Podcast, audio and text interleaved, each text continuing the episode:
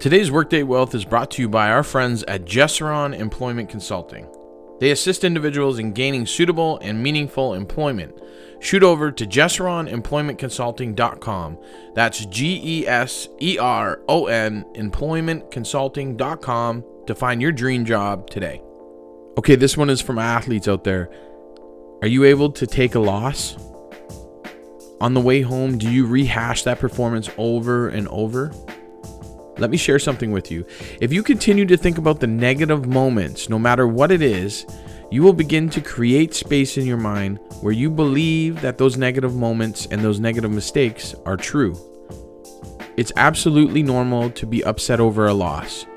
If you continue to be negative to yourself, it will chip away at your confidence. Prolonged negativity will weigh you down.